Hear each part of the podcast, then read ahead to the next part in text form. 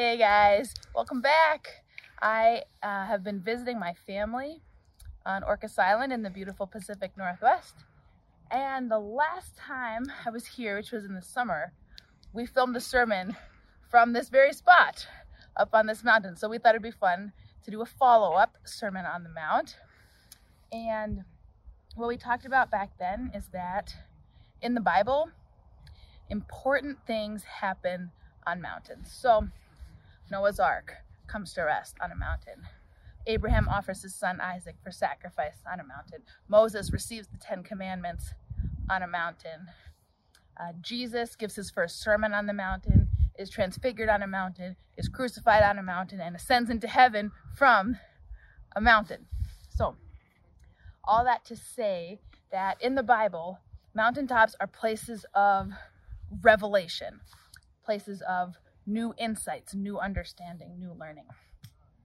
And I think that makes sense instinctively to most of us who have ever spent time on top of a mountain or who have climbed up all those stairs in the tower at Holy Hill or have spent time reflecting while looking out the metaphorical mountaintop that is an airplane window.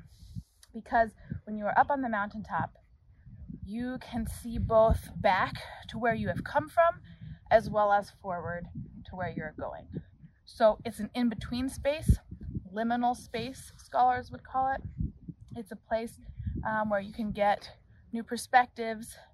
Um, it's a place where we receive something from God that we're going to need to use in the next part of our journey. So definitely lots of different places can be literal or metaphorical mountaintops, but I, what I want to suggest today is that people certain people are living, breathing mountaintops. I'm going to explain more about what I mean in just a moment. But to do that, I'm going to need uh, you to come with me so we can check out another of my favorite spots on the island. We're going to have to climb down this mountain and we're going to have to wait uh, maybe uh, an hour or two. But let's get started. Come on, let's go. Hey, we made it.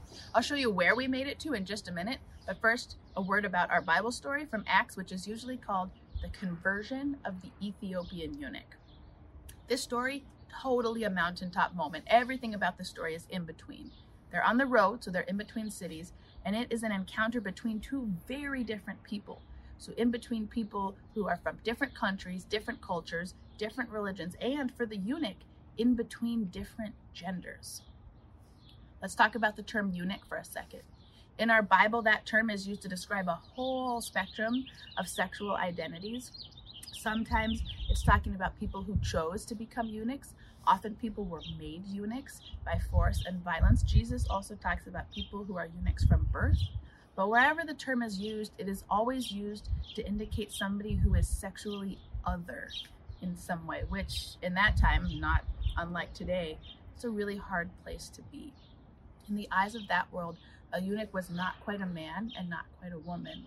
And so that meant for them that they were not allowed to own property, not allowed to receive or bequeath inheritance, not allowed to have a family, and most importantly for our story today, they were not allowed to set foot inside the temple. So think about that for a moment. This person, whoever they are and however they ended up that way, they just traveled over a thousand miles in a chariot to visit a sacred space they knew full well that they were not even going to be allowed to enter. Wow, think about that for just a moment. Can you see now how loaded the question is when the eunuch turns to Philip and, and says, There's water in the desert. What's to prevent me from being baptized? What's to prevent them? Only like everything, every blessed thing prevented from entrance is what this person would have heard at every turn their entire life, no matter how wealthy they got, no matter how high they rose at court, no matter how much money they are overseeing. They were always and eternally on the outside looking in, not quite belonging to either gender, and so locked out of both. Okay, you ready to see where we are? Let's go check it out. In the beginning, God created night and day. But have you ever seen a sunset? Gorgeous, filled with a million different shades of color that you never get to see during the day or during the night. In the beginning, God created the land and the sea.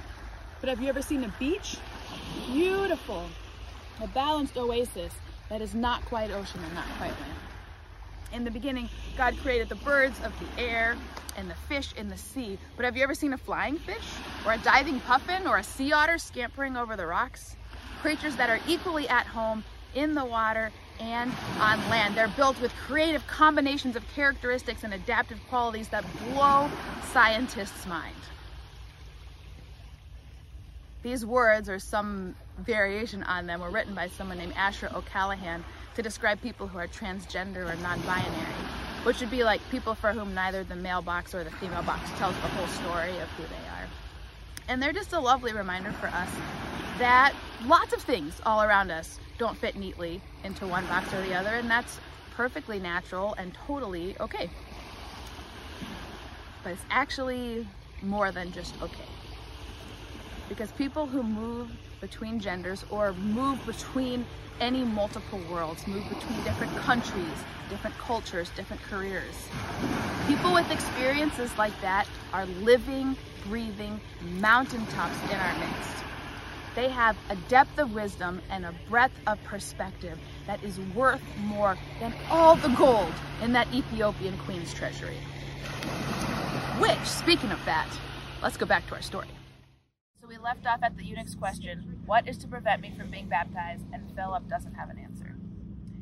And it's actually surprising that Philip doesn't have an answer because everything in his world would have told him that his answer to that question has got to be a big, fat no, absolutely not. Not somebody like you. But he doesn't seem able to say no, and having no answer instead goes along with God's great big yes. A big yes, by the way, um, that leads to the foundation of Ethiopian Christianity, which is um, the first expansion of Christianity beyond its country of origin. So, why? Uh, what causes Philip to break with everything that he's known to be true up to this point. Uh, we don't know, of course, but I have a theory. And my theory is this whatever Philip was expecting to find when he climbed into the carriage with that powerful gender bending foreigner, whatever he expected to find, he was not prepared for what he actually found. Because what he actually found was true faith he found a faith that pushes past every human no in pursuit of God's yes. A faith that is so eager to learn that they invite a total stranger to come in and sit by them and teach them.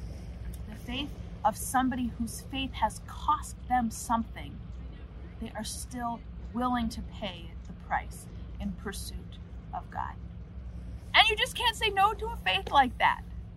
And you you can't say no to a faith like that and you cannot not be changed by getting to witness the faith like that. And in fact, I don't think any of us can actually have true faith ourselves unless we are shown the way by a faith like that. We call this story the conversion of the Ethiopian eunuch, but it is absolutely 100% a conversion moment for Philip as well. And if we keep reading in the book of Acts, we see Philip and Peter and Paul, we see their understanding of God's good news get bigger and bigger and bigger and bigger until it's finally blown wide open to include everyone. And not because they become gracious enough to extend the walls and let other people in, include others, but because they gradually come to realize that the tent whose boundaries they are enforcing was never their tent to begin with. And they come to learn this through encounters just like this one with people just like the Ethiopian eunuch. So, may we do the same. May we pay special attention to people who move in between worlds. And may we recognize them for what they are revelations, fountains of new discovery, new understanding, new perspective, living, breathing mountaintops in our midst. May we know them, may we be them, may we raise them, and may we let them blow wide open our understanding of God's good news.